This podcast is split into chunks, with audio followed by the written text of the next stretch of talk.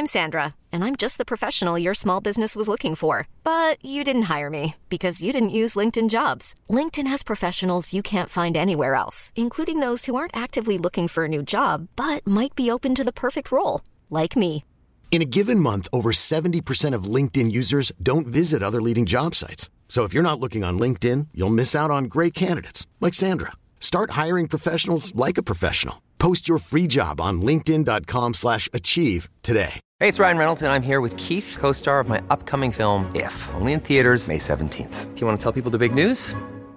All right, I'll do. Sign up now and you'll get unlimited for $15 a month and six months of Paramount Plus Essential Plan on us. Mintmobile.com slash switch. Upfront payment of $45 equivalent to $15 per month. Unlimited over 40 gigabytes per month. Face lower speeds. Videos at 480p. Active Mint customers by 531.24 get six months of Paramount Plus Essential Plan. Auto renews after six months. Offer ends May 31st, 2024. Separate Paramount Plus registration required. Terms and conditions apply if rated PG.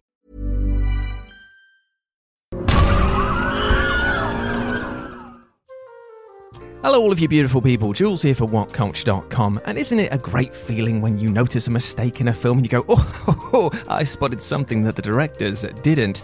But isn't it even funnier when the directors turn around in a subsequent film or sequel or prequel or any other type of expanded universe bit and say, haha, actually, we did notice this and it was leading up to this moment? Ooh, what, d- d- touche? Well, let's take a look at them as I'm Jules, this is WhatCulture.com, and these are eight movie mistakes acknowledged as canon. Number 8. The Clumsy Stormtrooper Star Wars A New Hope.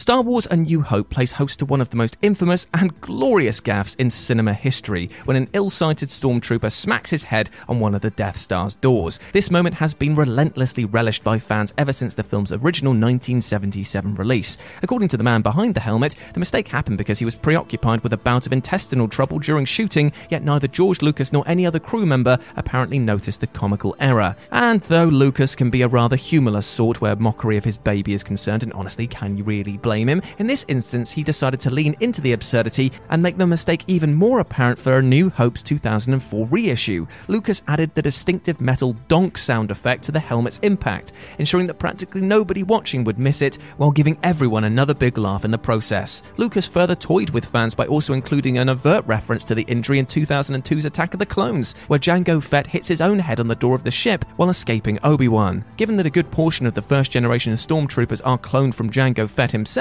Lucas has basically made the lunk headed clumsiness a damn genetic character trait. Number 7. The unclear Gremlin rules. Gremlins, the new batch. Well received though Joe Dante's iconic creature feature Gremlins was, many fans nevertheless keenly pointed out a mistake in the film's internal logic due to the vagueness of the rules which govern the Mogwai slash Gremlin biology. There are three big rules apparently keep them out of sunlight, avoid them getting wet, and never feed them after midnight. Now, the first two seem simple enough, but what exactly does after midnight mean? Even today, fans still pose the hypothetical of taking Gizmo on a plane across several time zones. Does that magically negate the rule? Or would he still be at the mercy of his own internal body clock? Dante evidently got fed up of hearing the issue pointed out to him, so he devised a hilarious scene in the sequel, The New Batch, which directly incorporates it. As the gremlins overrun the Clamp Center, a group of Daniel Clamp's goons start cracking wise to Billy, picking holes in the gremlin rules that he's just explained to them. One asks what happens if a gremlin accidentally swallows a seed stuck in its teeth from a meal eaten before midnight, while another raises the aforementioned plane scenario. But before Billy can answer, Gremlin Mohawk bursts out of a TV and attacks the nitpicking men, giving Dante the undeniable last laugh. Number 6. Captain Barbossa's first name Pirates of the Caribbean at World's End. Even though the most casual Pirates of the Caribbean fan will likely remember that Captain Barbossa's first name is Hector, you might not be aware that this wasn't actually officially revealed until the third film At World's End. And even then, it was really just a happy accident. After Johnny Depp recorded a DVD commentary track for the original film and jokingly declared that Hector was indeed Barbossa's name, hilariously fans ended up treating Depp's offhand comment as gospel online, and so the writers basically felt duty bound to commit this to canon, as they finally did in At World's End, when Jack Sparrow greets Barbossa as Hector for the first time. Depp may have been joking, but come on, it's actually a perfect fit for the character. Number 5. Daniel's illegal crane kick, The Karate Kid, and Cobra Kai. The Karate Kid may be one of the most iconic underdog sports films ever made, but it's a warm, fuzzy fountain that's actually also built on a lie, a, a cheat even. The film, of course, concludes with an injured Daniel narrowly defeating his nemesis Johnny with a crane kick to the face. Daniel wins the karate tournament and gets sweet revenge,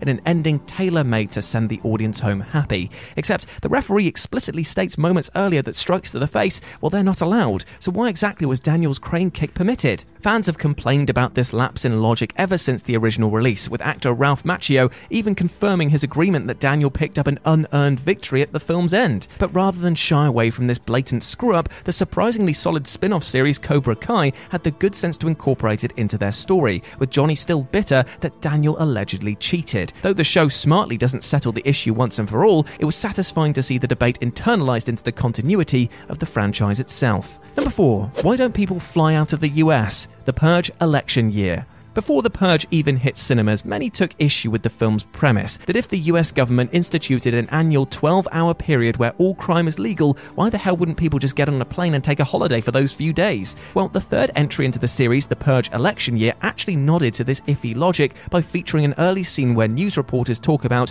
murder tourists coming to the US from other countries to get their violent jollies. Though the film doesn't flat out say it, it's nevertheless implied that air travel in and out of the US becomes decidedly more expensive around the purge due to increased demand. This likely ensures that only the wealthy are actually able to take even a quick trip out of the country before all of the violence kicks off. Number 3. The original movie's visible equipment, Scream 2. Wes Craven's Scream boasts one of the most unforgettable opening scenes to any horror movie ever, satire or not, with poor Casey Becker being tormented and then brutally murdered by Ghostface. The scene is brilliantly executed though, even if you probably didn't notice a mistake hiding in plain sight when Casey runs to lock the front door. For a few seconds, the shadow of a large, long object is visible behind Casey, and given that there's nothing in the room with that shape, it's safe to assume that we're looking at a piece of set equipment, a crane most likely, a shadow of which must have inadvertently been projected into the scene. Scream 2 then opens with a delicious parody of this scene, where Heather Graham plays the Casey Becker role in the film within a film, Stab. The scene is played out in exaggerated fashion, though given that the aforementioned mistake had done the rounds online following the original Scream's release, Wes Craven decided to include it in the remade version too.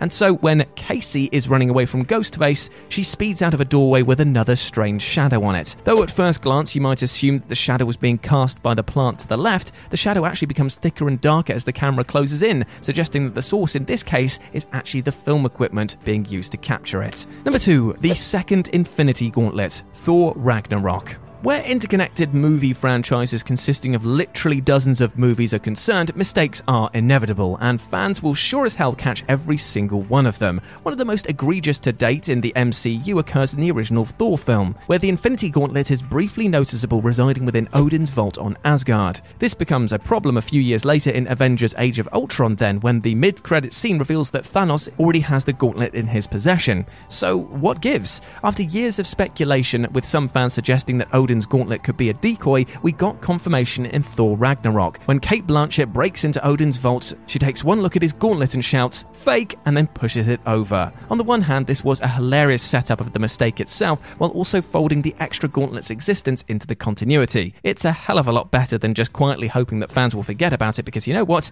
They won't. And number one, why didn't Skynet send more Terminators? Terminator Dark Fate. Trying to find the crystalline logic in the Terminator franchise is admittedly a bit of a fool's errand, given that John Connor's entire existence is centered around the classic chicken or egg scenario. How could he send Carl Reese back in time to impregnate his mother Sarah if he didn't already exist? Another oft cited, air quotes, mistake questions the attack strategy of Skynet itself, and why the malevolent AI doesn't simply send an army of Terminators back through time to kill Sarah or John, or at least send just more than one machine to do the job, right? Well, as insulting as it was to fans, Terminator Dark Dark Fate finally embraced how little sense it made by opening with the murder of John Connor in 1998 at the hands of another T 800. As it turns out, before Skynet was destroyed, it sent multiple Terminators to various time periods to track down John. And when you throw enough darts at a dartboard, one of them's eventually going to hit the bullseye. By having Skynet literally retcon its own mistake, the series accepted its poor initial logic, even if most fans probably wished it hadn't. Ever catch yourself eating the same flavorless dinner three days in a row? Dreaming of something better? Well, HelloFresh is your guilt free dream come true, baby. It's me, Keke Palmer. Let's wake up those taste buds with hot, juicy pecan crusted chicken or garlic butter shrimp scampi. Mm. Hello Fresh. Stop dreaming of all the delicious possibilities and dig in at HelloFresh.com. Let's get this dinner party started. Planning for your next trip? Elevate your travel style with Quince. Quince has all the jet setting essentials you'll want for your next getaway, like European linen, premium luggage options, buttery soft Italian leather bags, and so much more. And is all priced at 50 to 80% less than similar brands. Plus, Quince only works with factories that use safe and ethical manufacturing practices. Pack your bags with high-quality essentials you'll be wearing for vacations to come with Quince. Go to quince.com/pack for free shipping and 365-day returns.